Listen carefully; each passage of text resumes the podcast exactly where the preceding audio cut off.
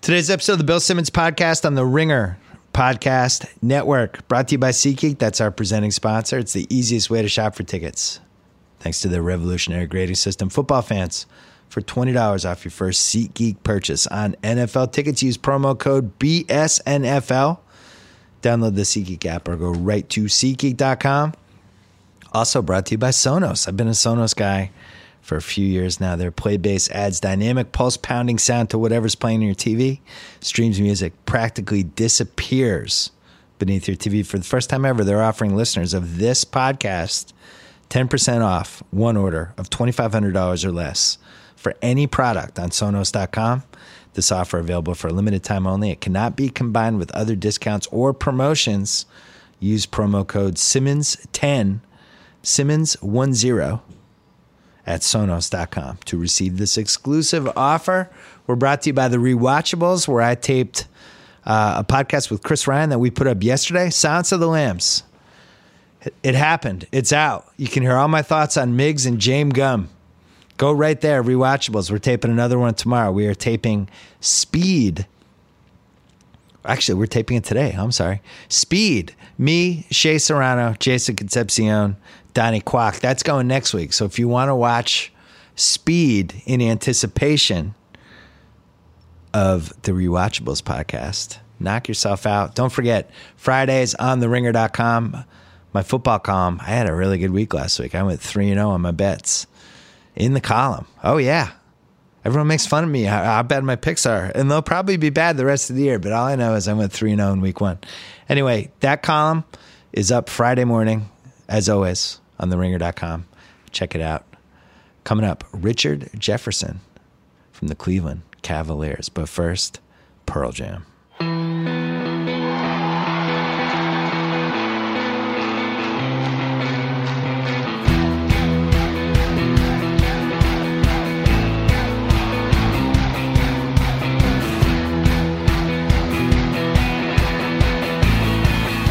NBA champ Richard Jefferson, Yes.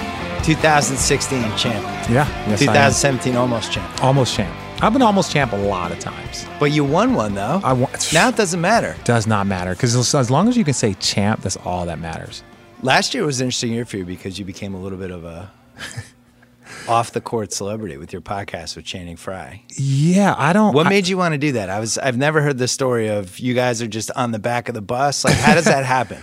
Uh, you know what? LeBron is a big camaraderie guy, and I, I've said this in, on many different platforms. He was a big camaraderie guy. So we, the team would go to dinner every other city. We'd be in dinners, just hours and hours arguing about who's the best small forward of, of all time, who's the best shooting guard, uh, cracking jokes about who's made the best transition. And I was like, yo, we, we really should be recording this and putting it out. And I just thought it would be funny.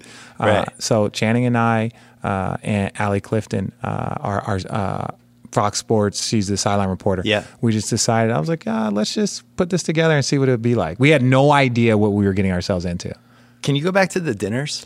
Does LeBron pay every time or like 80 who pays? We all pay. We all we all pay. We we Why split. wouldn't LeBron pay every time? He's like a billionaire. Yeah, but there's also a few hundred millionaires in our group too. Sure, like Kevin Love could get, like, one Kevin out of every six. Yeah, yeah. Kevin Love makes a lot of money. Uh, no, I, I think more of he he does take care of guys. Like he he take he takes care of us from the standpoint of like he he's the vet. Like he likes you know taking care of the rookies or you know giving guys headphones. Just being just being a really really good teammate. That's funny. You should ask about Bron because I've heard through my uninterrupted connection that Yeah. you that, that you have kind of a little beef with Bron I and know, they- Maverick and their crew. Yeah, I don't know that. You know who? For some reason, they like to say that. I don't really know what I did or what happened. I think Yeah, I'm the I- I only don't- one that doesn't kiss their ass. Well, I, I didn't I didn't know about it, and so when I told Maverick likes to talk about it. yeah, so when I was told that I think I, I don't kiss his ass enough. I think is the problem. what do you think they do you think they want you to kiss their ass? I don't know. I think Maverick's used to just people like, oh my god, it's Maverick Carter, and I'm just not wired like that. Well, yeah, no, I had no, I, I had no idea. I was kind a little bit confused. Yeah. because they were like, "Yeah, Bill's got a Well, little now bit they of a think I'm. KD's guy because I've done four podcasts with KD. So now I'm KD's Well, guy. gee, are you KD's apparently. guy? I'm not anyone's guy. Well, you just did four podcasts with KD. I've done one with you. Am I Richard Jefferson's guy? Uh, if we get to, four, I wanna be Richard Jefferson's If we guy. get if we get to four podcasts, you are definitely my guy. Definitely my guy. Yeah, If, if we have four hours of things to talk about, A hundred actually, we probably do. You've played with a lot of interesting people. I, I have. Bron's been on the podcast four times. We've- I've read so many nice things about LeBron. I Yeah. think he's the third best player of all time. okay, that's fair. I I Can you love give me your- rooting can- against can, him. Can you give me your one and two? yeah, well, one's Jordan. Okay, That's unassailable. two. Two is Bill Russell, who has 11 titles. See, I, I wrote a book about this, but I, don't- I don't read. if I know, but if you're gonna if you're gonna uh, judge all these guys by eras, Yeah. you can't because your era would kill everybody else's era. So I, I like to judge people in the era, Yeah. and then figure out. All right, Bill Russell won 11 titles, so what's very, the equivalent very, of that now? Very dominant in his Yeah. era. Yeah, the most But- dominant of any era. I think what separates LeBron and uh, you've how many years have you been there? Three. Three. This will be my third. The consistency, the durability, and just night after night after night after night of him being at a certain level. And there's only been a couple times where he's even slipped from that level for even two, three weeks. Yeah. But that it's him and Kareem, just from that standpoint of like every night, you know, you're getting like pencil in the twenty-seven, Where, seven, where, seven. where do you rate Kareem? I had him third. I, I passed. I jumped LeBron over him. You know how many finals are there now? Seven. Seven. That's crazy. It's an incredible achievement. That's nuts. and and seven like pretty easily. There's only there was he was down two one to Indiana. I think he had, Miami. He, he had a couple game sevens with Boston and with um, he had a couple game sevens. That was the with closest. Indiana, right? 2012. I think there was one game seven against Indiana, but we all knew they were winning that one. By, Boston was the closest. 2012. Yeah, the big three. But for the most part, I mean, part of it's the conference, I guess. But Yeah.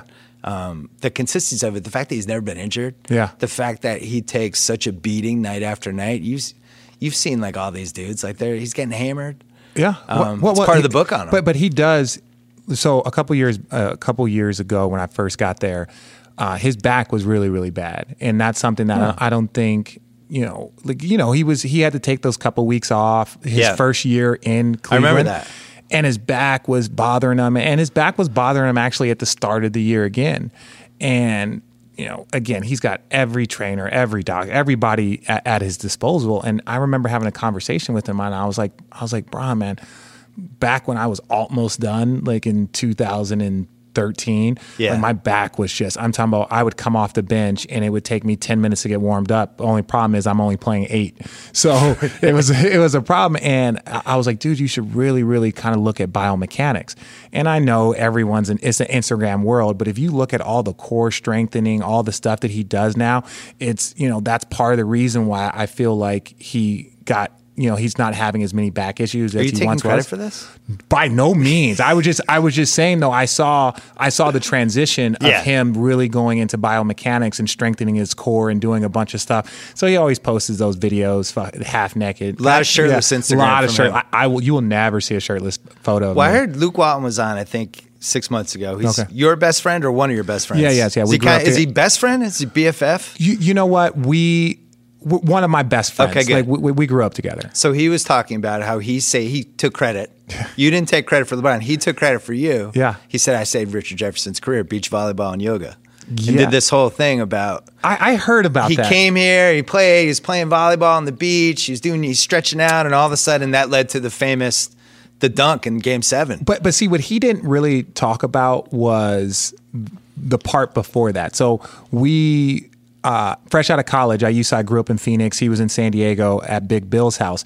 So Big Bill would, you know, Richard, we'd love to come you out, have have you out, hang out with our boys. And so he has three other brothers that also play Division One basketball. Yeah. So when we were like freshmen, sophomores in college, I would fly out there, hang out with his brothers. We would all work out together, play basketball, just you know, really bullshit. Till Bill would kick us out and tell me to leave and go back Get home. out Get here. out of here, Richard! You're So destroying. tired of you're you destroying my life.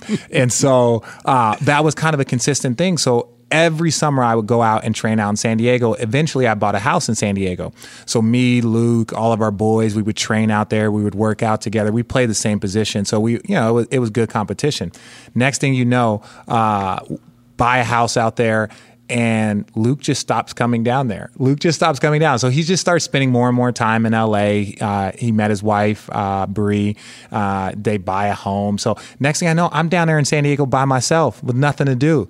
No one to work nice out there. with. It's beautiful, but you get lazy as Yeah. shit there really, really quickly. Everyone's so super happy super happy, and mellow. So I had to move up to LA, and yes, from that standpoint, I kind of gravitated towards the volleyball and yoga life because it's really all there is to do in Hermosa Beach. Well, it led to one of the great old man moments in recent basketball history. Yes. The famous dunk, yeah, which nobody could understand. I mean, it was like immediate. It's on Twitter. oh yeah, There's gifs after, and uh, people breaking it down. It became a meme. Well, I honestly, I wish that I had a Twitter so that I could have gotten a lot more followers. But Yeah. I, I, I don't. So uh, I don't have a Twitter. I don't have an Instagram. Uh, the only thing I have is really from our road tripping podcast.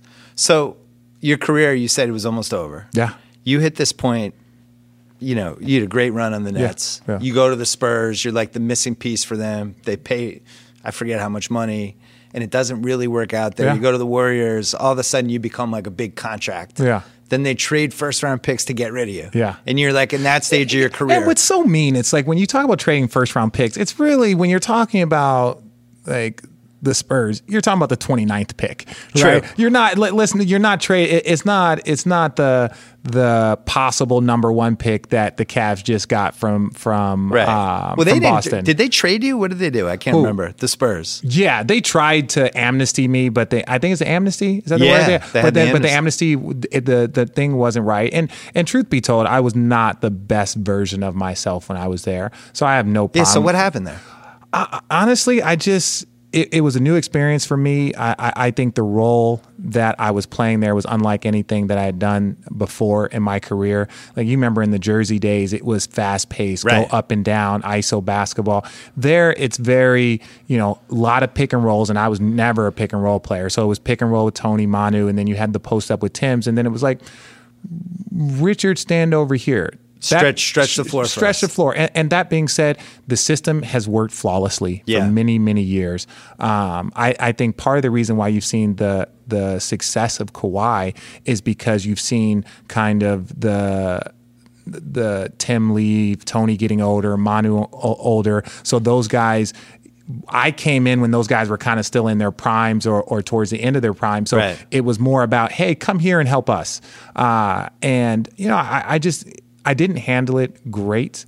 Because Uh, you had had so much success, like you were just this staple on all those Nets teams. You And- have to worry about minutes, all that stuff. Yeah, so it, it was just different, you know. And pop is a we're only going to play you 28 minutes a night. Yeah. uh, it, you're not going to uh, you're not going to play 37, 40. Like I I was top five in the league in minutes for many years when I was playing with the net. So it was just a different environment, and I didn't handle it great. But I will say a lot of the things that I learned there have helped me prolong my career since the time I've left there. Like The- what? the- just the way the way you need to work out during the summer, the taking care of your body, the constant focus on your your weight and your body fat and everything that you do.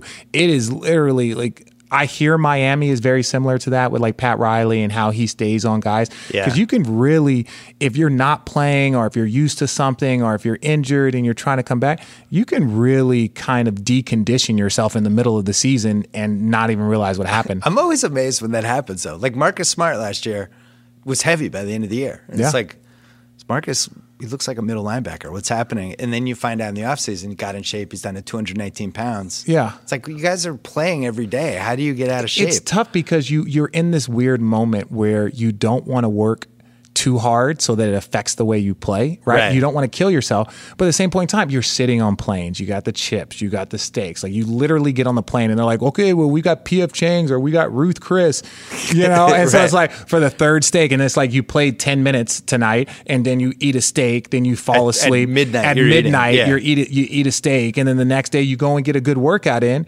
and it's like slowly but surely. And, and even I, I'll say this: you can have low body fat but be gaining weight, right? So like your it's not like your body fat you just become fat, but it's like all of a sudden you can be two twenty five at eight percent body fat instead of being you know two twelve at 8% body fat, right? So it, it, it's you have to really watch it in management, and that's something that San Antonio used to be up on the board.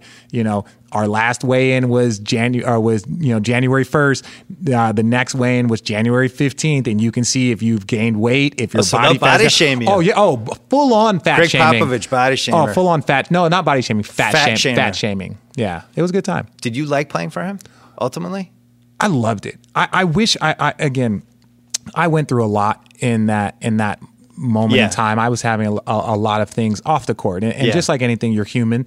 Uh, but I, I, I really wish that um, I would have been a better version of myself in that Yeah. in that moment. But Pop is the best coach that that outside of Lute Olson, uh, he's the best coach that I've ever been around and played for as far as caring for his players, wanting his players to succeed, uh, trying to motivate players, like going different ways. Like it could be a pat on the back, it could be a kick in the butt, but just trying to motivate you. Duncan overrated, underrated, or properly rated as an unbelievable teammate? Is, Oh. it, is he even underrated? Hundred percent underrated. Like people do Because people consider him to be the best teammate of the, him and Dirk. I think. They're funny. They're Yeah. completely different. Yeah. Like Dirk is really, really kind of like just like outwardly funny a Yeah. little bit more, and Tim's more introverted. Like the more conversation you have with Tim, uh, the more you realize he's a full on smart ass and asshole. Uh, he was actually he, like he came on our podcast. It was and- good. Yeah, he came on our podcast, and it was one of those things like you don't even realize it, uh, but it was like you think about it and it's like he had done nothing like no media he didn't do a farewell tour and then he shows up at his uh, he shows up at his jersey retirement that's it and then no one had heard from him and so he comes on the podcast and people i remember seeing on twitter and they're like this is not a drill tim duncan actually sat down Yeah. for an hour and did a podcast and so I you was know, jealous. I mean, Yeah. that, that was like a legit media exclusive. He doesn't talk to anybody. he doesn't talk to anyone and um, I, I think he would talk to you he would I tried when even at like when I was on Countdown running Grantland, yeah. I had an in. Yeah. Because the Spurs, they liked us. I knew those guys. Yeah. Like, like uh, he just he and it just I couldn't get it done because at the last second, each time he was like, "Eh, I don't Yeah, want to." I don't. want Yeah, I think he did one. I think he only did one magazine feature. I think the entire time Yeah. down the stretch there. And, and look, he was a great teammate, and we still keep in touch, and we crack a lot of jokes. Like Tim is one of those guys that, if you want to talk about cars, if you want to talk about MMA, if you want to talk about poker, if you want to talk about hunting or gun, like he will talk all day nonstop. Yeah. You know, you get to basketball, and he's like, eh. eh, You know. think you think Pop goes out of his way to find different types of characters to kind of throw together on a Mm-hmm. roster? I wouldn't say that. I, I think Pop knows that not everyone can play for him. Yeah. Um, I, that that is you know something that is very you know it's been evident for for years, and so I, I- I think Pop tries to find people that he feels can play for him, Mm. and I think that means that you're going to have one guy from here, one guy from here, one guy from there. There's not this like farm of guys that oh I just need gritty, hard nosed guys. Like no, because not Yeah. all of those guys can play. You really have to find, and I think that's also why guys that stay with the Spurs and have so much success because if Pop feels that this guy can play for me. I'm not going to just let him go for another shooter. You guys look at a guy like Matt Bonner that was there for a long, long Right. time. It's like, yo, he's like, this guy can play for me. So Sounds you know, like Belichick. I mean, he's very similar. Like certain guys can make it with him, and then they stay until they're done. Yeah, and and, and it's you know I, I remember seeing you know Lamarcus Aldridge kind of go through an up and down thing, and it is very very tough. You know I, I was never a multi time All Star guy like Right. Lamarcus was, but you know I had a, a bit of success with the Nets and and just in my career, but coming there and trying to navigate the system and still be who you've always been that you've known success it's it's very tough and not many guys have ever done it You cross paths with Kawhi, right? Was Yes, he there as a yes, rookie? as a rookie. Did you see him becoming one of the best five players in the league at any point during that stretch? Uh, I, I wouldn't I wouldn't say that, but I did I did see ability. I saw unique ability. Um, I think again the the system in which he in is very very great. You know, Yeah. I, um, uh, it, he is he's such a he's a two way player. He plays hard. You know, he knocks down shots. Like oh, Right. I remember this. I remember when so we worked out. He's went to San Diego State, so we were working out during the lockout in San Diego. So we were shooting and working out, and I remember I was like, "Yo, well, what's the story?" And they're like, "Well, they just don't know if he can shoot." And we would go into the gym, and I would see this guy shoot, and I'm like.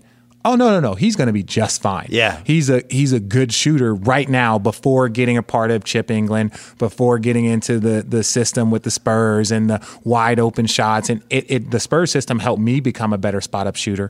Uh, so I was not surprised that his jump shot was far greater than what people had projected. And once you can do that, everything else is easy. I'm always amazed that people just some owner just hasn't given Chip Engelland like twenty million dollars a year. Yeah, Because you think about all the money they spend on players, coaches, everything. It, this this shooting coach who has transformed all these different people.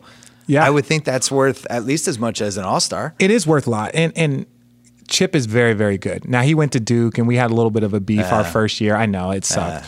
we had a little bit of a beef for our first year, and we, uh, I, you know, I, I was I, again, I was a little frustrated in the system. I, I, Yeah. I wasn't great, and like my the year coming from San, uh, from Milwaukee, uh, the one year, I- that's I, right. Yeah, I forgot about it's a- Milwaukee. no one cares. It, it, it Who was, was on that team though? It was me, Michael Redd, and Bogut, but Michael Redd tore his ACL and Bogut broke his back. So it was like everything that could have been just never was. So the next year I'm gone. But that year I shot like close to 40% from three. Yeah. And and made over 100 threes for the first time in my career. So I get to San Antonio and I can't shoot a shot.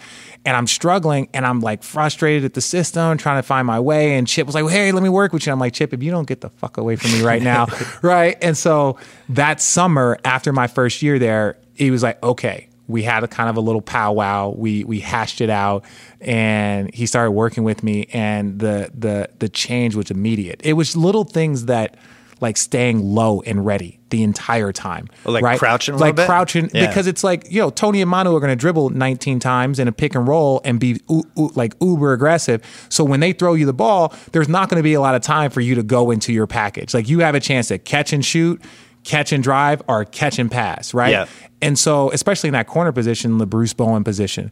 So, So you almost had to like strip your brain of half of the way you played basketball. A hundred percent. These are my three selections. yeah, and I had always been a rhythm player. You Yeah. know, playing with Jason Kidd, who would throw you the ball early and often, and you would get multiple touches. That was one of those ones where you would kind of chill in a wing or chill in a corner and not really know what was going to happen. So, you know, that's something that Chip, best I've ever worked with, did for me, and just again prolonging my That career. That helped you with Cleveland. Yeah, helped me with Cleveland, Cleveland, prolonging my career in Dallas and in Utah. Both places I shot over 40% from three. And it became kind of a benchmark, like which allowed me to play a little bit longer. Like, yes, I still have athleticism that can be shown, but really my strength is is being able to consistently knock down a, a, a jumper. Let's take a break to talk about SimpliSafe. I learned something shocking from an FBI report recently. What's the average property loss from just one home break in? $2,316. Crazy. One burglary over 2000 bucks. Tally up all the burglaries in this country, it's worse. That loss number is in the billions. It's almost as bad as the fact that I can't say the word burglary. Burglary. Burglary.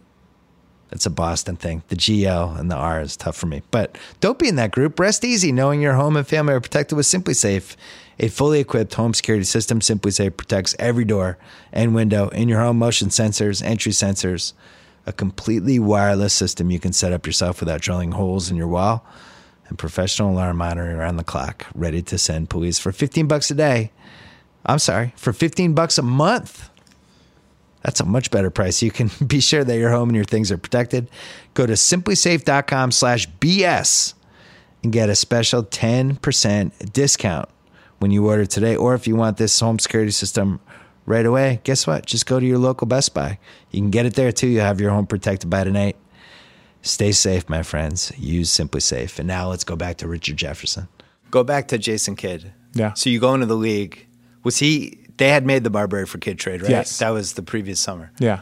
No, no, that that was that summer. That summer, right? So our you're a rookie. Here's my new point guard, Yeah. and it's like one of the five best point guards. Oh, my God. or eight. I forget where he is on the list. He should but be certainly the most unselfish. Yes. and you catch him during his two Prime. Mac Daddy years. Yeah, he he's- was he's- unbelievable. he's two 27, years. 27. Yeah.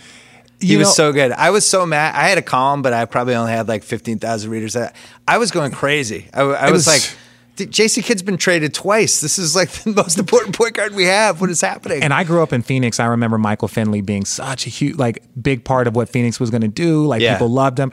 And then they traded Jason Kidd. And, and, like, I just remember being in the park and people being like, man, we got rid of Finn and Jason Kidd. And I was like, yo, do you guys understand what this kid can do? Yeah. And so, fast forward, um, I get drafted. I met. I actually met Channing Frye at Jason Kidd's basketball camp. Like that's how long I've known. Oh, like wow. Channing was 14, I was 17. We were kind of working out, just BSing a little was, bit. like, seven feet tall He was already 100 he- pounds. He was already like six foot nine at 14 years old. So fast forward, met me and me and um, I get I had met Jason a couple of times, just being a local Arizona guy. He's a Phoenix Suns again, a Phoenix, uh, just a Phoenix guy, and so uh, he gets traded.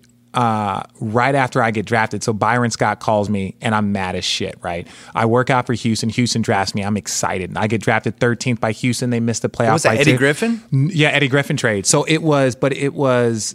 They had Steve Francis, they had Cuttino Mobley. They didn't have a three man really. So I was like, oh, this is going to be great. I'm excited. 15 minutes later, I get a call saying, uh, hey, Richard, uh, we've actually traded you to New Jersey. So Byron Scott calls me, and I had a shit workout for them. It was terrible. Yeah. So he was like, uh, I'm pissed off. Byron's like, hey, well, we got some things that are going to make you happy. And I was just like, you know, and, and, he's like thinking to himself. I remember he telling me later, like, I can't believe I was literally trying to explain myself to a 21 year old kid we just drafted. I was so pissed off. But I heard Jason Kidd got traded there, and I was like, oh, this is about to be, it Oh, was about to be epic. That that trade did not work out. That Eddie Griffin trade for for uh, the Rockets. No, I think didn't. they gave up like three first round picks. Three first round picks for Yeah, him. And, I and vaguely remember this. Yeah, and I'm getting older. All these trades are starting to blend together. Well, you have a lot more gray than I was I expecting. know. I'm, I'm in my late 40s now. What do you Are want? you really? Yeah, well, old. okay, you look better. You look if you didn't have so much gray, like you, you have aged I know. I, fairly I well. prefer to call it white. No, uh, well, I, I guess I guess white people would want to call it white versus just calling it gray. But I could do the Dr. Pepper uh, pot. The I, I can't do that. Like the, you- the broadcasters who dye their hair that weird Dr. Pepper color. Yeah, but see, like, hey, if- man. yeah, but if you if you grew out your hair, you have the most interesting man kind of like salt and pepper going. Well, if I grow out my hair, it goes up though. oh, that's Yeah, so that's unfortunate. I gotta see, if I grow out my hair, it just doesn't. Wait, So- go back to Jason Kidd. Don't tell me what to do. No, no, I, I, I'm really, I was really getting into the whole Jason Kidd. You show up, Oh, you want? and he's like, you're just, like No, first couple practices. Oh, first couple You're practices. running the wing, and you're like, oh so- my god, so what I think happening? He was in the Olympics that year. I I'm, I think he was in the Olympics. Not sure. Was that what? What, year What- was, that? what was Oh, your draft? 2000, 2000? Oh, so it yeah. was 2001. Right. So like, uh, no, no, no. What happened was he had just had twins. So he had had these twins. So he shows up to training camp like right before. And when I tell you like the first day of practice, so it was Kenyon, Kerry, uh, Jason Collins, uh, myself, Keith Van Horn, Aaron Williams. It was just a ragtag. Yeah, but but at the time we were even with Jason Kidd, we were picked to finish like last in our conference or second to last. They were like, oh, the addition of Jason Kidd will help them win six more wins, but that's going to put them below. I didn't feel that way. Oh, we crushed the Eastern Conference from start to finish. plus he unleashed Kmart too, which Oh was yes, another thing. Yeah. Well, what- You know what it was? We had health. Kerry Kittles. They didn't know he was going to come back as healthy as he was. Keith Van Horn was injured the year before. Kenyon hurt his leg. You know, so you know there was health. Like we didn't have a lot of So you injuries. that year. played, you played my team in the O2 playoffs, and we had the big comeback game where we came back from like 24 to Celtics.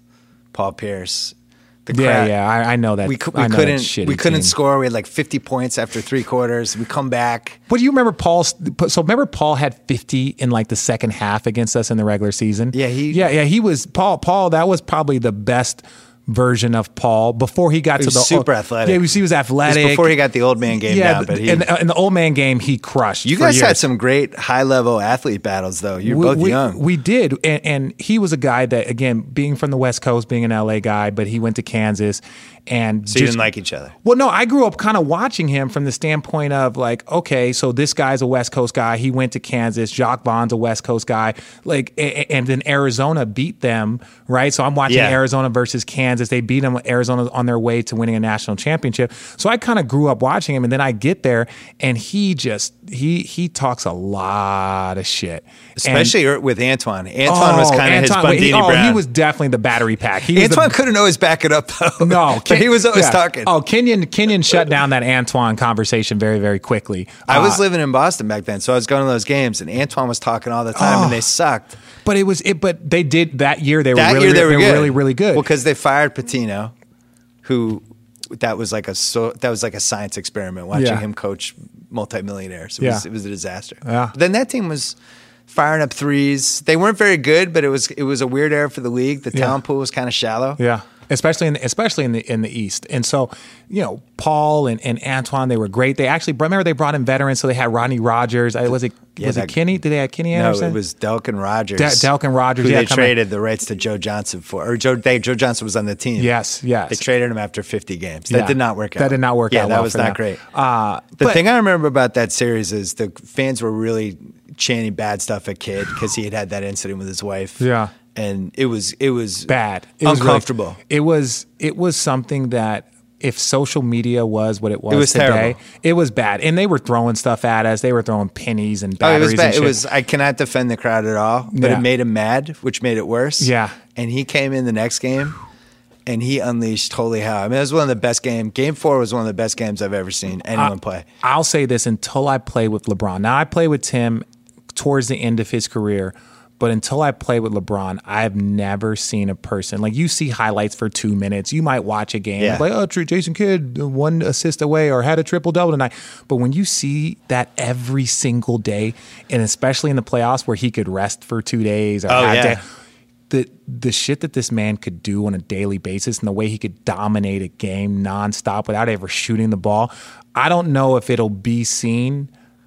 Like I, I just don't know if it'll be seen anytime soon. I'll never say never again, but even Russell averaging a triple double and averaging thirty, LeBron what he does, Yeah. But like Jay is a guy that just didn't really score that much, or just that wasn't his focal point. Just dominated a game. I don't know if we'll see him specifically again because whatever version of him in the mid '90s when he's Yeah, going up the ladder, now he would just be shooting threes five thousand times a game. Back then, he couldn't. He was pretty good one of the years with the Nets, one of those title years, Yeah. shooting threes, but was never really that good. But I think he would have come into the league as a finished product as an outside shooter. yeah, yeah. And well- it would have it would have changed how he played. I don't know if he goes to the rack the same way. Well, everyone scores now. Everyone wants Yeah. a scoring point guard. Like that is, I, I, there's so many guys out there. Then I, I look at the Steve Nashes, the John Stocktons. Uh, John Wall is a guy that I really, really like. He's Um, he's pretty, especially in the half court, super unselfish. Yeah, very, very unselfish. This is the hope for Lonzo, Yeah, though, right? yeah, if yeah. Lonzo can, Can be that. Jason Kidd distributor type, he's not the same athlete. but- No, and I've and I've actually had people ask me about kind of the old Nets days. Like, what did you guys do? Like, how did you guys run? Because outside of like Steve Nash, who they shot a lot of threes, Yeah. like we were one of the last teams that sprinted for layups. Right? Like we Yeah. were we were just no no no, you don't stop for a three. If you're in front and there's two guys, you run all the way through to the other side. Typically defenders will come with you. It was kind of like we would call it like the hockey assist, where you would run through and maybe you didn't get the ball, but that extra pass allowed your teammate to get it.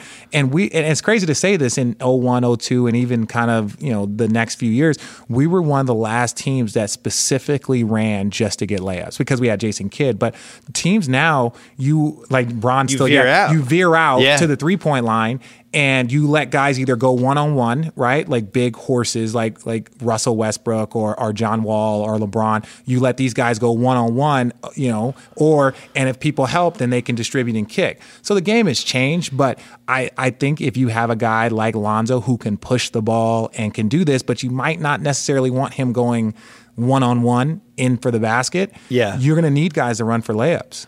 Kidd had that. He they actually had to change the charge rule for him because he was going to kill somebody at some point. Yeah. people would go up and he would just his feet were so fat. I've never to this day I've never seen anybody be able to do that like that. He would be able to go right to the spot and just stop his body like Yeah. the Matrix. Oh yeah. Oh, he was and they had to change the rule. They had to put the circle further out so he didn't kill somebody. He he was as special of a player as you you will ever see. I remember Giannis. He he he said coach got after him, JK got Yeah. after him about something, and it's a random story. I don't know how much truth it is. There's always No, bull- it's true. He It- didn't know he was a point it- guard. He didn't know. So so Giannis goes. He says like, "Yo, who the you know the blah blah," blah. and again, Yeah. Giannis is young. And he goes and looks at the guy's resume. It's like, who is this? And it's like you type in Jason Kidd basketball player, And it's like- 14-time All-Star. Yeah. It's like your computer breaks because you're like, oh, rookie of the year with Grant Hill, X amount of triple doubles. It, you know, and it's just if you look at his resume, it, it, it's so impressive. And he was so he was so smart that he had this whole second part of his career when he was athletically just yeah, 25 30% of what he was Yeah. probably and I- just could know where knew where to go the entire time and who to set up and yeah. what to do. Yeah, well, but but he was that. That's why I'm not surprised that he's done a good job coaching because Yeah. he's very similar into LeBron, like LeBron, but. LeBron is an extrovert. Like LeBron is an emotional guy outwardly and, and like mentally, like he will tell you, hey, you know, this is what we should do. Or, you know, Richard, you need to get here. Where Jason Kidd was more of kind of like a just play the game and then like, hey, Richard, we're going to go back to that play again. Like Silent just, assassin. just, yeah, silent assassin. So, you know, but both of them, they just saw the game so far ahead of everyone else. Like I'm literally, and, and again, I'm, I'm no one special, but it was like I see like me, the ball in the hoop, like that. that that's Yeah. me. Like how can I get this into there where they're they're just playing a different game? So that was one of the things when people Kyrie gets traded, and this turns into this seven week argument about is Kyrie a superstar or not? Well, he was on LeBron's team. LeBron, he was only that good because of LeBron. He only made the finals because of LeBron. LeBron did everything, all that stuff. And I'm in. I'm pro Kyrie. Yeah. And anyway, even before he got traded to my favorite team, I was always like, "What are people talking about? This guy's been in every big game possible." No, um, he, he's Do just- you feel like we have seen everything we could have seen from Kyrie at this point? Because I say no. Oh, I, I don't. I don't know. I that that's the thing is I didn't really know much of Kyrie before I got there. I knew he was special. I would see some stuff, but I was on the Western Conference for seven years, Right. and especially when he came up. So you might get him one time a year or twice a year, you know, whatever, in his first three or four years. So I, ne- I might have played against a kid three or four times, but it was Cleveland, so their team was was terrible. Right, so you didn't really, you know, and it was like you just kind of kind of cataloged it as like, okay, let's get this win and keep it moving. So I didn't really know much about the kid when I showed up. I knew whatever. But when you see the guy play on a daily basis, like again, he is one of those people that is skill wise and talent wise, he's special. Like there's Yeah. like he can do things that I've never seen before. From a guy that size, do it every single day consistently. Have we seen the best? I don't know. Um, I, I don't know, but skill wise and talent wise, he is someone that can do things very similar to uh, a Jason Kidd or somebody else. Like, you know, It seems he's reached that last level where the other players are like that guy. You know, which is maybe seven, eight, nine guys a year. Yeah. That all the players in the league are like, yeah, that's one of the guys. He does things that we can't do or we yes, we don't see. yeah, yeah, yeah. No, there, there's Yeah. no doubt. Like when you you would see LeBron look at him and be like, God, like Yeah. really. And and again, you're looking, and I say this being in this league for 17 years. Like I've watched. You know, so many guys at their prime, at the end. Like I played against John Stockton. I played against K- Akeem Olajuwon. Like I've played against so many guys, and he does stuff with the stop and start and his ability to hit shots off the dribble with the left hand, with the right hand, the floater, this high off the glass. And they never get blocked. The- the- no, and it's and it's even if it does get blocked, it's one out of a thousand. Like Yeah. he probably it probably slipped out of his hand at some point in time. but it's just you see things in his body control, and there's just so many things that he can do. And you know, I you know, I don't. No one really knows, you know, the whole how this all came about with the trade and stuff. But you know, Well, you the know. case the case against him as a franchise player is he was in the cushiest spot where LeBron. It's like he didn't have the the weight of carrying a team every night offensively.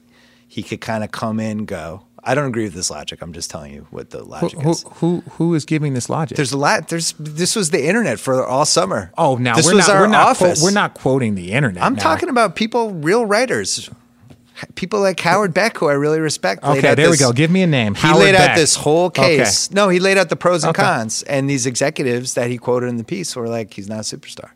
He's not good enough to carry a team." And then other people were like, actually, a lot of people around the Cavs were like, "He is a superstar. We watch it every day. He's great." I, again, I, I can just say this as a guy that you know I was his teammate the last few years, and you know his ability to score, scoring forty points in the finals, Right. I think a couple of times, hitting a game-winning shot, the biggest biggest shot of my career, he hit. It's probably Uh, the biggest shot anyone's made on the road in a finals game. in history. You could make a case. And you could literally You make, make a case. case. You can make a case, and given everything, who it was over, And they given- called the play for him in the huddle, Yeah, right? Yeah, it's just. Well, Were you it- on the court for it? I was on the court for it, and I So you knew it was going to so- Kyrie. So I was on the right corner, right? I was, Yeah. in, I was in the right corner, and I got waved out, and I was like, "Good, I want to be nowhere near this, right? Right. So because I don't want my guy to like run to him, and then they throw it to me, and I now you Are know, you nervous at that point, or is it like nervous energy? it's nervous energy mainly because I look.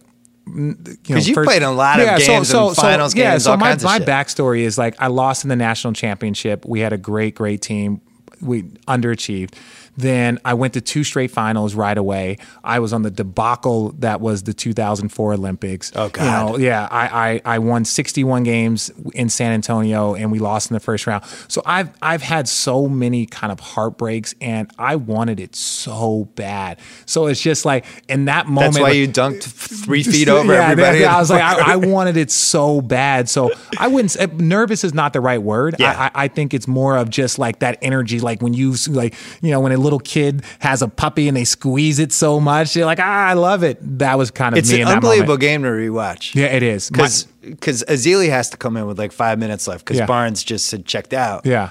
and LeBron puts the six straight points on him basically, and that crowd gets nervous. Can you feel it when the crowd gets nervous? Well, I, I said this. I said this um, n- not too long ago. That is the only environment playing against the Cavs that the Warriors fans will ever get nervous, right? and and and, and vice LeBron, versa. yeah. Cavs fans, the only time. So you watch Cavs have all you know. The Cleveland fans are all day long. Oh, we got LeBron. You watch a game like we go twelve and one, and we really should have gone undefeated through Yeah. our through our conference. And you watch the game, and the Cavs fan are eating popcorn, like, oh, great dunk off the glass. Oh, that. And same thing with Golden State. They're cruising. But the minute LeBron walks in that building and they see this man do these things, you're like, oh, okay, we we've never okay. This is this is a little uncomfortable, and vice versa. Like the minute KD comes in there and and and he starts doing things, that's the first time that both sides are uncomfortable, and it's only when you play against each other. So like, yeah, you feel the energy. That that whole warrior starts going. Yeah. Warriors, come on, guys! You know that's really the way. You see a bunch to of rich people sitting courtside starting to look Yeah, nervous. like yo, I paid fifty grand for these tickets. Like you know, but but they are a great team, and and to see what Kyrie and Bron and our team was able to do, you know, two years ago, um, and I, and I felt like we left a lot on the table. Not to take anything. I was going to ask, three straight finals. Do you feel like you should have gotten two? It's tough because again, you have injuries the first year, right? Um, and, and Andre Iguodala plays great. First year was probably your best chance because they hadn't been there before. and I was not on that team. I didn't show up. This is this is so so I show I mean, up. I just said Cleveland's best yeah, chance. I don't. yeah, I yeah. don't well, only include me. I'm one and one versus the Warriors. So Nice. Uh, but no, I, you're right. I, I think so. I remember actually texting Luke um, when they were down two one, and before I knew that I was going to get thrusted into the into the whole drama, I was like, "Oh, you're going to be fine. Relax." Like Dellavedova's playing out of his mind. Like he's not going to be able to do that for like five straight games. Little did I know, like Delly almost died. Yeah. like exha- uh, of exhaustion playing so hard. And it, it was, it, you know, but that's the way it goes. Like, you don't understand. Like, for instance, the fans don't fully grasp it. We lose 4 1, right? We didn't play great. We really didn't play great. We didn't play. Yeah, and it built an excuse with the Kyrie injury, all that stuff. No, Are you I'm- talking I'm- about this last one? I'm talking about the last one. This last one. We didn't play great. But, you know, we have, you know, KD hits that huge shot in game, in game. I was going to say that series was. I went to It- three of those games. yeah. That series was way closer it was a way people closer. remember now. Like like Kyle, who is one of the great shooters in the history of the game of basketball, like in the history of the game, he has a good look. It doesn't drop. That's part of it. or even two minutes before, Jr. has a wide open three, and he takes the hop step to Yeah, the left yeah. and missed it. And missed it. But And if so- that goes in, the game's over. and, and and then KD hits a tough shot over LeBron on a dribble up. That's a, that's. A, but I'm saying that close in the game, and and you win the next game. and then you 2 mess 2. up the two for one. Yeah, that's what I'm saying. But that's what I'm saying. Like people don't understand. Like, oh, four one, they killed you. And it's like, dude, Nah, it's well, literally one not. shot here, one shot. Then then you go two two, right? If it's two two, you go there. It's game five. I still stand there. There's zero chance. Very similar to the year before. We do not lose on our home court in a game six situation, right? Right. Now you go game seven. Anything can happen. Like that's Yeah. that's how close it is. It's literally a difference between three shots playing in a game seven and losing four one. But you just made the argument why trade Kyrie then? Because I agree with you. I thought I thought that finals was. I'm not a part of that. I just work there. Yeah, but you had to be. You'd I- be like, I- "Ah, I, I- want to roll it back and I- run it back I with have- our dudes again. Do you understand the level of say so I have in that organization? it is zero, right? Like I no, look, I, it, it's not. Because the case would be the Warriors, they were completely healthy. Durant played the best series he's ever played. Not that he's not the best player second best player in the league, where everyone rank him, Yeah. but he was awesome. Yeah. Curry was awesome. Um, they caught a big break in game three when you guys didn't close it. Yeah. And if you played 20 times, maybe they win 12 or 13, you win seven or eight, who knows? Yeah. But run it back. Now they've had the hunger. They've won already. You guys have the, the hunger back in if you didn't win. I don't know. Uh, you, you you don't know, and, and we can you know part of you know your job and people in media's job is to play the hypothetical. All I know is that we lost. I'm pissed off. I'm not happy about it. Um, when did you I- know you were going to lose? When did I know? Um, Was there a point in game five where you were like, fuck? Yeah, yeah, late. It was late though. It was like it was probably about like three or four minutes. They finally broke away because I think we were down nine at halftime, but then we cut it to five going into the fourth, and I check out. And at that point in time, it was kind of like, okay, now whoever makes the most shots, whoever makes the most plays is going to win. And that's a position that you want to be in. You don't want to be in, oh, we're down 15 and we got to do something miraculous. It's like, no, as long as we don't turn the ball over, we don't make this mistake, we're going to be fine. But I think it, it, was literally with a minute to go, two minutes to go, you start to kind of see it. And, you know, Andre Iguodala, I've known for years since he was in college, you know, Steph and Klay and all these guys, I played with them. So it was like, you know, it, it's tough because you're a competitor and you're pissed off. Hey, congratulations. And then you get ready for next year. I will say that the, I've said this before on this pod. The level of offensive basketball mm-hmm. in that series was as high as I've seen. Yeah. I, I, mean, the 80s were great too. Yeah. It was a different style of basketball. They weren't the same threes, yeah. but you had the top two guys on each team were playing as well as they could play game after game. And yeah. it was really, really fun to watch. And, and, and, and, what's crazy is that you say, talk about the offensive level, but there are defenders out there. Yeah, there are defenders like, like, some of the best defenders yeah, in the league. some of the best defenders. You got yeah. you have a Draymond Green. Uh, you you have LeBron going toe to toe with KD. Like you have defenders out there. Klay Thompson, very very underrated defender. He was great. Like, that yeah, yeah, very very good, very clutch. Like he, whenever we made a mistake, he he he he hit the shot. See, right? I'm starting to wonder if. Uh, I, offense just seems like it's 70 to 75% of how to win a title now. It, it, where it's, it's it, that, changing. I always felt like if you protected the rim, you won. And now I feel like if you score the most points, you win, which obviously that's the rule. But, but I don't know how to beat the Warriors other than just shooting better than they did. But, I don't know if you stop them. You, you, you, you can stop anyone. Uh, truth be told, but offense obviously has. We think advantage. now with all the different rule changes and the way everybody's well, the rule, able to shoot rules, threes, the rules, the rule changes have screwed defenses. But it's the same thing. It's the same thing with the NFL and we've talked about it. It was like there was a time where only one quarterback has ever thrown for 4,000 yards. Now, if you don't have a quarterback right. to throw for 4,000 yards, like, it's embarrassing. Yeah. There's the only way to come back from 28 3 is if you're an offensive team. Like most of the time, you would see, oh, the Chicago Bears defense, the Ravens defense. Like you would see these defensive juggernauts, you know, the Steelers, you'd see Seattle. All we need is a, a, a game manager at quarterback right. because we're going to load up the defense and you're not going to score points. We're not going to turn the ball over. And as long as we would score 13 points, we're going to win. That shit ain't happening. That's kind of what the Nets were like in the early 100%. 2000s. Oh, we used to joke that like, especially no, when you got Dikembe. The, the, NBA did not want us because we knew that nah. the, the, score was going to be in the 70s or 80s. What so was that? The 03 Pistons Net series. Oh. There were some ghastly games in that oh, series. We, I think it was a triple overtime we played against them, um, and it was a triple overtime and we might have scored 90 points. Yeah. it was just but but that's but that's the way I remember I went to a Celtics Pistons game. It was 66-64 final playoffs. Oh, wow. That was the final. Well, you remember the old like jazz um, oh, yeah. Jazz Bulls where it was yeah. like they had like third they had 50 points at the end of the game and you're it's just better like, now, but I do agree with you. I miss watching just old school fast breaks, two guys in the wing, get to the rim, the old 3 on 2 drill.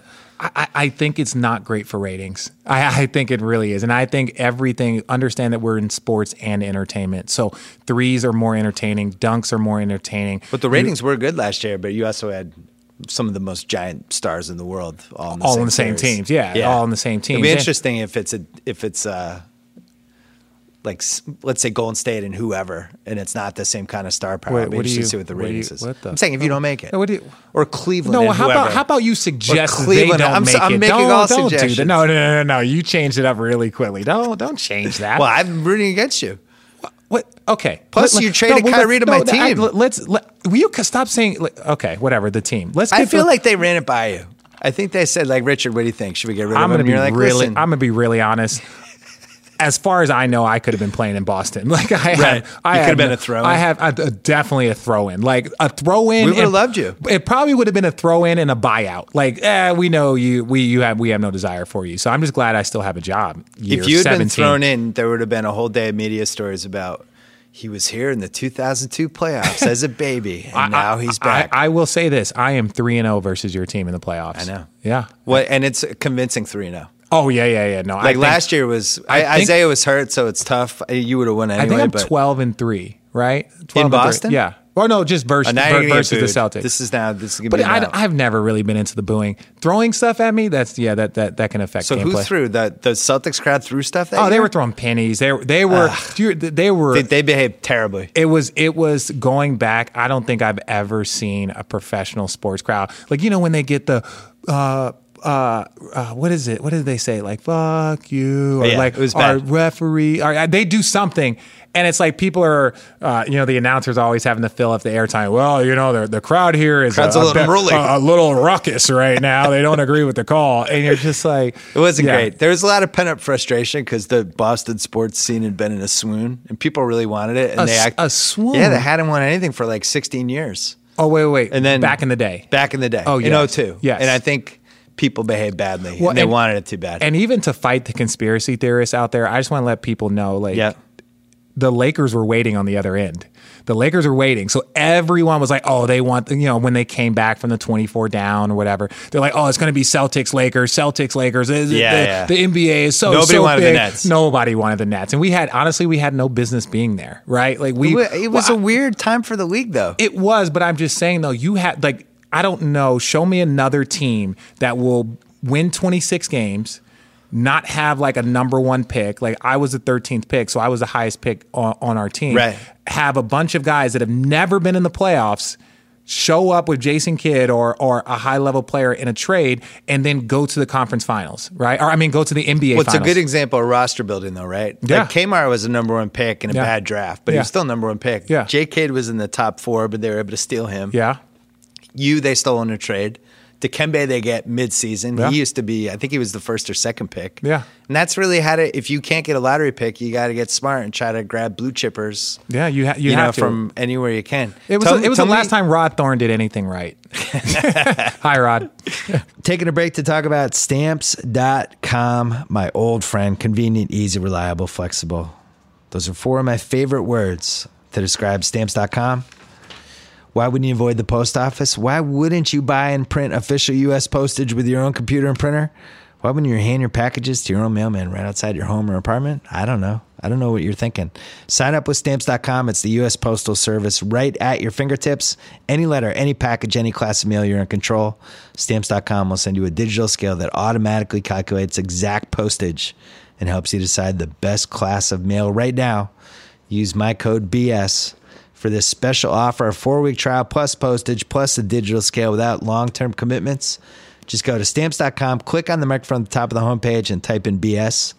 Stamps.com, enter BS. Sign up today. Stamps.com. Never go to the post office again. And since we're here, don't forget to subscribe to the Ringer NFL show. You can hear Lombardi and Tate twice a week. You can hear Mays and Clark twice a week. Breaking football down left and right. Ringer NFL show football season in full swing. Subscribe now. Back to basketball. Back to Richard Jefferson. Um, tell me about the 04 Dream Team quickly. Because that was like the nadir of, of basketball before before Steve Nash and the It was threes and It was, all that was stuff awful. changes. It was aw- like we were. The, everybody, nobody liked each other. no, we all we all got along, but the thing is, it's like we we changed the we changed the scope, or not the scope, but we changed the the way they handled USA basketball, right? So I was on the 03 team. Remember, do you remember the debacle that happened in Indiana in the Yeah. World Championships? So then they were like, okay, we can't have 13 superstars on the same team. Let's bring in a couple of young players. So it was myself, I think Nick Collison, Emeka Okafor. Let's bring in a couple of young guys. We'll kind of groom them like guys that we feel like could be future players and the thing. And then we'll have nine guys. So these three guys will not play, but you know they'll be here and we feel like they can be kind of the future so th- we played argentina right in the world championships or not in the world championships but The in the qual- no no no in the americas the year Yeah. before we are up by 40 against argentina right the next year right they take nine guys off of our team Nine guys said no. Ray Allen said no. Elton Brand said no. Karl Malone said no. Jason Kidd said no. Mike Bibby said no. Vince Carter said no. Tracy McGrady said no. And then they add all these veterans with multiple All Stars and a little bit of experience. They add me, who has no USA experience. They add D Wade, who was a rookie or He's second baby, year. yeah. Carmelo, Carmelo. Carmelo, Yeah. Amar'e Stoudemire, Stephon Mob, like all these guys that had zero experience, and then they say go win. And they're like, oh, they don't care. And we were murdered by the media. They're like, they don't care, they don't this, and blah, blah, blah. And it's like, No, like we just don't like none of us have any experience in this. Well, they also they made the mistake of not giving you guys the distributor point guard guy. No, what? what and was like we didn't two have shirt sh- first point We didn't even really have shooters. LeBron was not LeBron. yet. No, he's a baby. Yeah, and so I, I look at it, and so now they have the USA Select team where guys will go and work out together for Yeah. a get to know each other. Like I'm literally introducing myself for the first time. Two weeks before the Olympics, and then Larry Brown was the worst Oh possible God. coach that we could have I've heard ever so had. bad stories it was about the that. he was the worst possible coach. I'm not saying he's not an accomplished coach. He's not a Hall of Fame coach. He was bad in the- for that- that team. yeah. they couldn't have picked a worse coach. And he Could really not. resented the young guys. And he like, resented the young guys, and he wanted to t- he wanted to make that Olympics about teaching the next generation how to play basketball the right way. Versus that was part of the reason why nine guys said no is because they were like, yeah, I don't need this shit. Right. Right. They were like, they're looking at this and it's like, do I really want to spend my entire summer where there's going to be a lot of pressure, right? But do I really want to spend my entire summer playing for this guy? And that's and so, you know, no one wanted to do that. Again, I know people are going to take clips from this conversation because I just know how this goes. He's a great coach. He is a Hall of Fame coach. He wasn't coach. a good coach that summer though. Uh, not, but he was the worst possible coach Yeah. that we could have had for that team. I team. like how you know how this goes. oh, I do know. I know how it goes. I know how it goes. We did. I did a KD two weeks ago. We did like a mailbag, and there was like 14 different news stories from it. And people just grab it. Oh, yeah. Yeah. KD slams Under Armour. All these things. Yeah. It's Oh, that Under whatever's Armour gonna get thing you was traffic. that Under Armour thing was amazing. Congratulations on that. I just trying to have a conversation. What, what, but, but I never look at that stuff. I'm always like, I, I love having people come in who have been in games, who have played Yeah. with different guys, getting opinions. Like you're talking about LeBron. Like you played with LeBron when he was was he even 19 at that point. twenty, maybe twenty, nineteen, maybe nineteen or twenty, because he was fresh out. I think it was his first or second year. Could you see like Oh, yeah. the I- seeds at least? I could see the I could see the defensive aspect of him, like his anticipation, the way he was chasing people around screens, and he was still only Yeah. he was still like kind of uh, pedestrian, six foot seven, and Right. and. 240 pounds. He wasn't the six foot nine and a half, like two, whatever he is is. that how tall you think he is now? He's big. He's a like I I'm, think I'm he's six seven. I think I'm he six lies. seven. I'm six seven. He's a legit taller, le- legit couple KD inches. lies too. KD's 100 percent seven feet tall, and would It- it's not, does the not only that person way. I will I will ever say legitimately makes LeBron look on the shorter side is when he stands next to KD. Yeah. and LeBron's two inches taller than me, and they had my old ass out there trying to chase him around. Who's shorter than than they claim? Anybody that you were surprised by? I'm surprised by how small Russell Westbrook is. You think he's like six two? No, no, no, no. I just, but even then, the way he plays, if you look at him, you would think the guy is six foot On seven. TV, seems- yeah. like just like the, the aggression, like he, the, his ability to finish over top of people.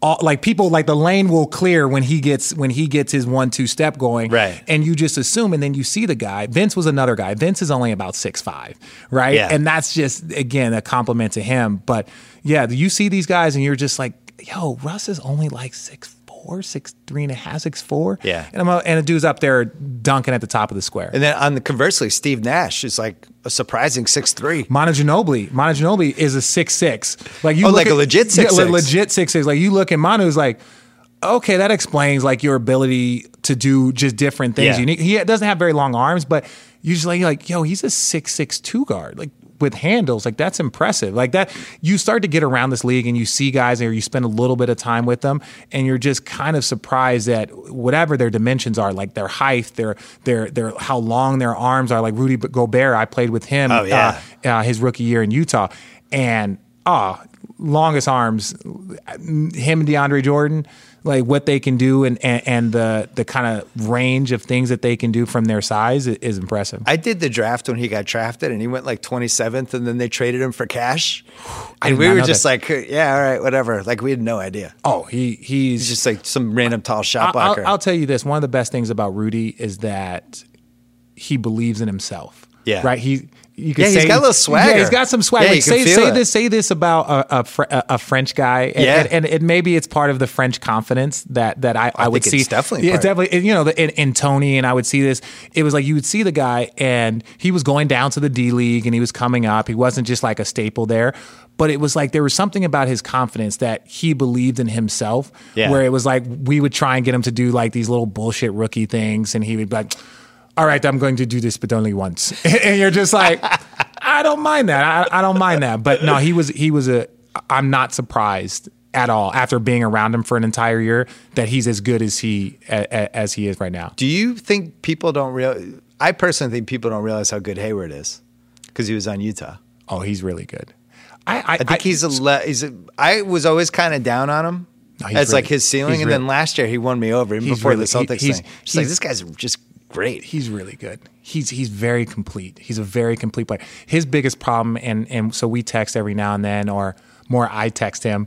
Uh, he's just very unselfish, right? Yeah. He he's Like he- too unselfish. way too unselfish. I've like I've sent him stats on other players before, and I'm like, dude, like if you aren't an all star, it's because you're not being aggressive enough. Yeah. I don't care if you miss three shots in a row. Like go look at the three point percentage of X amount of players, and they're just going to keep going. Right, keep going because especially in that Utah system where it was like when you had George Hill as your point guard or you had shooters around him, if he didn't get the shot off, like two or three passes, someone else was shooting it. Yeah. He wasn't like a guy where you were just going to throw the ball into the post and go. He was just a guy that just needed to be more aggressive. But as far as you try and find one hole in his game, you like there is no hole in his game. And I have a lot of respect for how hard he's worked and his approach to the game, how unselfish he is, and how he plays the right way. But his lack of aggression would be the only hole. He can handle, he defends his ass off, he will, you know, play the extra the extra play, shoot, he does everything. What does Kevin Love need to do to be one of the top twelve guys in the league again? Because I have a lot of Kevin Love stock by people were selling it the last couple years. I've been buying it left and right. Uh, I I think Kevin Kevin is in a very very tough spot because again it's different now, and we'll see because the dynamic of our team has changed. But he Well, was they're gonna need. They're gonna have to rely on his offense but more. but but he still averaged 20 and 10 like you Right. can average 20 and 10 as the quote unquote you know third third guy because he doesn't have the ball in his hands. Yeah. lebron is, has the ball kyrie has the ball and then kevin. So like those were our our horses right? And everyone else had to kind of fit in around them I, I think the fact that a guy can average 20 points a game and average close to 10 rebounds when you have LeBron, who's always gonna- third option? but, Yeah. but LeBron's always going to get seven rebounds. You have Tristan out there trying to eat up rebounds, who's trying to get a double double, and the fact that Kev can still go get ten rebounds a night on on on our team, where you know we're winning a lot of games. Like there's going to be blowouts where you're not sitting. Like it, it's a it's a compliment to him. And I, I don't think people look at everything from like the entire scope of who he plays with that allows them to see his impact on the game. One more break to talk about LegalZoom. When you run your own business, you know that time equals money, and it's not just an old saying, it's a fact. So why waste your valuable time dealing with issues that LegalZoom can help you with now? Over 2 million people have used LegalZoom to start their businesses. But LegalZoom's services don't end there. Running a business comes with taxes, contracts, hiring employees, a lot of fine print. Trust me, I started a business two years ago. It is a pain in the butt. That's why LegalZoom built a network of independent attorneys that are licensed in all 50 states that can provide the advice you need to get you through the daily grind of running your business. You don't have to worry about billable hours. LegalZoom isn't a law firm. Indeed, you can count on upfront pricing and clarity. Invest your time and money in growing your business. Let LegalZoom help out with the legal stuff. For special savings, be sure to enter promo code BS. It's my initials in the referral box at checkout. That's promo code BS for special savings only at LegalZoom.com. LegalZoom.com. Back to Richard Jefferson. Is social media good or bad for NBA players? Great. Okay. It's it's it's great. Because you got a lot of people pointing out your faults too. Not you, but just anybody who plays. Oh well, it's great because I'm not on it. Okay. and so I only No benefit. wonder you like it so I- much. I only benefit from it because, like I said, because of the podcast. Like that was the first time I opened up an Instagram and I opened up a Twitter was because to try and socially uh, allow people to know that we were putting out podcasts. Yeah. So you stumbled into that back of the van. How many have you done? We've done like 45. You and Channing. Me and Channing. hanging. Yeah, me and Channing. That's my guy. And I like we didn't. How do does it get better this season? How does it get better this season? I think because we're better at it. There's some things that we want to do, and um, we again the first time we did it, we did it with a mic in a wine glass, and Yeah. we like four of us huddled around it and all talked. It took us about five episodes before I went out and bought headphones, so like the sound wasn't crazy. And and I think for Channing because his both his parents passed away last year, and I think this happened as something to you know take his mind off of things and just uh, allow him to not just be in his room all the time by himself. Um, and I think that's one of the reasons why our team is is so good uh, because we do spend so much time together. Like he was at my house when he found out about his mom passing away, and you know I, I think the podcast opened those doors for us to kind of spend a little bit more time and so he wouldn't be alone. And I, I think it'll get it'll get better because we have new teammates. Like, Yeah. I have an unfair advantage that you don't. I'm on the plane every single day with these guys. So And nobody realizes how much spare time you guys have We- on the road. no one and you, does. It's not like you can go out. You're just going to get bothered. Well, that- that's the thing. is LeBron that I- can't go anywhere. He's in a hotel suite he- or a bus. Yeah, exactly. Or a but plane. That, but that was why we started it. It was like, yeah, we have nothing else to do. Why not do this? So, you know, again, I'm looking forward to getting IT on. I'm looking forward to getting Jay on, Jeff Green. Um, you know, and again, I don't know if they'll come Derrick on. Rose? Derrick Rose. Like we, again, like They'll we, all come on. You, you can wear them down over time on the on the bus. yeah. Well, I, I'm, tr- I'm trying to figure out how I can make this like a mandatory thing. What about yeah? Maybe that's a, a prize in cards. A prize in cards, like, yo, you got to come on. Who's the podcast. cards game? Who runs the cards game? Uh, we haven't really been playing cards that much the last few years. Uh, Not since Oh, I've I don't on the like to hear that. Yeah, no, no. They they have. They'll play a little bit. They'll get a little bit in it. But I'm I'm a movie guy. Oh, yeah. More more so. So putting than- the headphones on. Definitely put. The Were you on. worried that Channing was going to get traded because he was in about 450 different fake trades that Yeah, people he- were I making? think I think Channing was more worried. I think Channing was more Would the worried. pod, does the pod go away if that happens? uh, well, I, I don't know. They do it on the phone. No, I, I'm gonna I, I'm gonna say this. Like, I enjoy this. I, Yeah. I I have a lot of respect for you. Thank you. Um, the the pardon my take guys. Like, I want to get into broadcasting at some point in time in my career. So the fact that I I was going to ask you about that. yeah, the fact that I stumbled on this at this point So in who's your role model? My My, role man model? Jalen. No, I would say Michael Strahan. Michael Strahan. Oh, you're my, thinking bigger. I like that. Yeah, Michael Strahan is Wow, my- Now, you're I- thinking I- Good Morning America. Yeah, I, I, I, but I just think that I, I I think Michael did something that has never been done. I, I think he transcended sports. I think he went on something. You know, even I, I I would say the the Mike or the Kelly and Michael thing was huge. Yeah. right. That he was able to do that, and I knew Michael from you know just.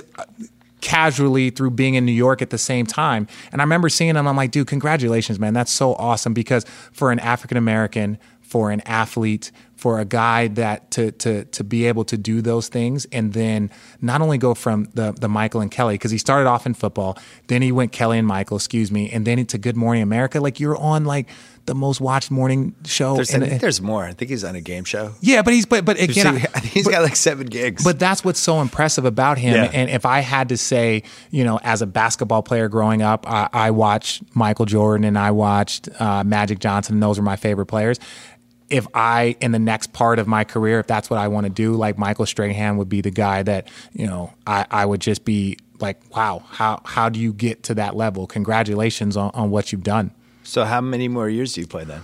Uh, I know you get that question a lot. Yeah, I do because I've retired. I actually thought you were gonna retire yeah, I reti- last year. I should have. No, no, no. I'm kidding. You got one more. If I, They I'm- need you. I'm going to play this year. I'm going to play this year, and then my so goal. how many years is that then? This, this, this is 17. This is my 17th season. 17's impressive. I, I I have no like for idea. a, for a wing guy, Yeah. usually it's only centers at that point. I- and like centers and point guards can Yeah. squeak it out. Uh, I would want to play one more year, and then I will 100% probably retire after that. And then you settle here and try to do TV, Try and do audio, try and, all that kind of try stuff. and do something, man. I, I would mi- wouldn't mind keeping the podcast going. Uh, Yeah.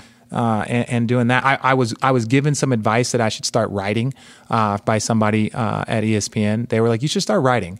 Right? I, again, I, I know, and, and and I'm more just saying, I'm more I'm, I'm more asking this because this is your forte. Like that is what you do. Uh, I think you're in a good spot. What what what? what you, You know what's funny? Like give me some advice. So like 12 years ago, I became obsessed by Jalen, ironically. Yeah. And I was watching, I just thought he was really funny. And I pitched this idea to ESPN to give Jalen a show in his in his hotel rooms. Yeah. On the road. It'd be like, we'll call it the Jalen Rose show. We'll just we'll pull where whatever cities is in, just pull a player from another team. Yeah. Do it like almost like Wayne's World, like those old Wade World. Yeah. And it just say they they want to know part of it. What you and Channing are doing is kind of like what I always thought would work. I Yeah. just want to like uh, people like us just want to be on the road with you guys. What Yeah. are you talking about? Oh, LeBron popped in. Yeah. Like I think that works. I think at least for this year, you stick with that, and Yeah. then after that, I mean, Well, and when I say writing, it's more of just because I, I really want to learn everything I can about the trade. Like it's not just Yeah. it's not just sports. well, really, you should this. a book if you're going to write. But again, let, us start with like do like a journal of your last year Of my last road. year? Yeah, Um, because you guys have so much spare time. we have come home m- from Ruth Chris at two in the morning. Yeah, just write, just write, steak sitting just, in your yeah, stomach? Yeah, just write a, a, write a a dissertation. Yeah, no, I, that, that's actually a, a really good idea. You've crossed paths with so many interesting major, major stars. I mean, even right now, you're playing with LeBron. Might be his last year in Cleveland. Who knows? But his 16th year, yeah, seven straight finals. It's crazy. know. No, it's crazy. It's I- like I've being a being a, member of the Beatles or something. I, I've been so so blessed to play with so many great players in my generation, and you know the one thing that you know. You, you always look back on your career and you're like, oh, I would have done this differently. I would have done that differently. But the one thing that I can say is that I can look at all of this and all the players, whether it's Dirk, Jason Kidd, Dikembe, Alonzo, Kenyon, um, you know, guys, you know, we'll see with Gordon and and, Yeah. and Rudy, even the, the newer guys. And just to be able to try and give all of that knowledge to the next generation coming up, I think would be fun. You've also lived in a couple of the strangest NBA cities just for, Yeah, yeah. for a basketball player to live. You pe- did Utah. You did Milwaukee. New. Where, where'd you live in New Jersey, or were you in New York City? For I that? lived in the city. Come yeah, on smart. Come smart on. move. Come on. Cleveland. People ask me all the time, "What's Cleveland like?" And I'm going to be really honest. One, congratulations to the Indians. The Indians are fucking on 21 fire. 21 in a row. They are. Am I allowed to cuss on this. Yeah, podcast? fuck yeah. Okay, cool. Uh, so they're good for them. I didn't think they have a game tonight, but good for them. And and I can't wait to get back and support them uh, in their run for a, another World Series and, and hopefully a championship. But it's so awesome being in Cleveland. I, I will say this. Their Like, fans are they're- crazy. they're- it's so awesome. Game three, I, I was like, I fear for my life if they don't it- win this no, game. it was it was so awesome, and, and Cleveland fans are so amazing. They've supported the podcast like no other, um, and I have so much. Like my son Phoenix was born in, in Cleveland, so I have a guy that now Nice. is, that is a part of the the Cleveland connection. Uh, so- but I, I I love it. People are like, oh, what's Cleveland like? And I'm like, well, we have a different view because we won a championship and we're on the team. Like you well, know, you're so- also older, and your life get is a little more settled. When you're older, you end up, especially if you have kids. yeah, yeah, you're home more often. If you were 24, yeah. No, Who no, no. knows? That's that. No, it but might, might have been a different Uh, experience. uh, but again, as- if you win a championship in the town, the Oh, yeah, town, you're and golden. You're golden. Like anywhere you go, it's awesome. That's amazing. It's fun, Especially and- that town. Yeah, and they're so supportive, man. They're they're you know, my wife tries to like hide, you know, like she'll like not tell people like her last name or something, and then all of a sudden she'll take little Richard to a like jump around play date, and I'm like, oh, uh, Mrs. Jefferson, and they're like, oh, so what does your husband do? Ah, he doesn't do anything. Hey, little Richard, come here, and it's like they just put it together. Oh, There's- Richard wait, Jefferson. Ah, okay, second. there he is. I think you have one last year after this year. You you play for Luke Walton for one year. I think that's how this ends. You move out here, you dabble in the TV audio.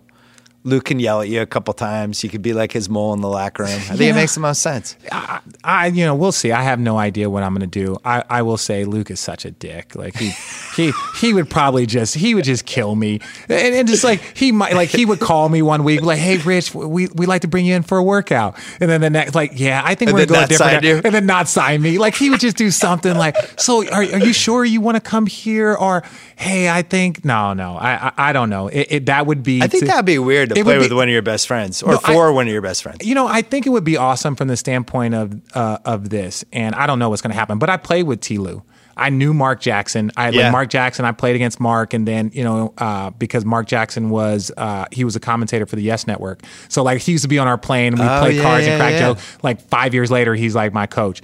I, I, I, look, I think Luke is a great coach. I've known the kid since I was 17 years old. I think he's a great mind. I think he cares about the game. He's been around it. He was never in the NBA because of his, you know, physical ability or Right. his approach to things. No, he stayed around for 10 years because he loved the game. He thought the game. He played it the right way. He was a great teammate. I think he's got all the tools to be a great coach. So from that standpoint, I think it would be a really, really cool cap if you got to experience something like that. Maybe But- at age 44 when you retire. yeah, yeah, Like seven but I- years from yeah, now. but I, I I don't know if it would be as fun for Luke.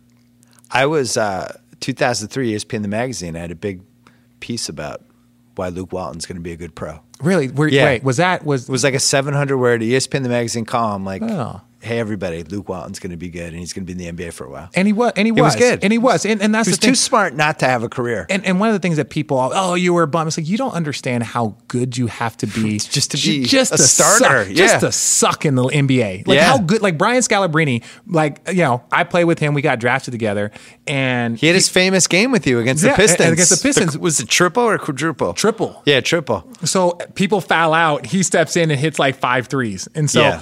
But it was like people understand it's like he might not have ever played in 82 games because he got so many DNPs. But the fact that he played for 10 years in this league, won a championship, and I think he went to multiple NBA finals or conference finals because I think he went with Chicago. And it's like you don't understand. If you Got the put- ring in 08. yeah, if, if, if Brian Scalabrine has done so well for himself, and we look at this as a job. So it's like, oh, you were a bum, you weren't any good. It's like, do you know how hard you have to work to not be a high level guy and to make it ten years? That's a possible path for you. Like Scal has reinvented himself now in Boston. Yeah. As this he does the games. He's like he's like the guy. Yeah, In people's Boston. champ. You could that could be a Phoenix thing for you. Go I wouldn't to- mind. Or I would- whatever. I wouldn't mind. All right. I'm always here for advice. Oh, hey, Richard Jefferson. So I have like four Plug more. your podcast. Plug my podcast, Road Tripping Podcast. Uh, you can go download it on anything iTunes. But yeah, let me know. Awesome. This is great. It was my you. pleasure. Thanks again to Richard. Thanks to SeatGeek. Thanks to TheRinger.com. Don't forget, my column is up for week two. NFL picks, mailbag stuff, whole bunch of things.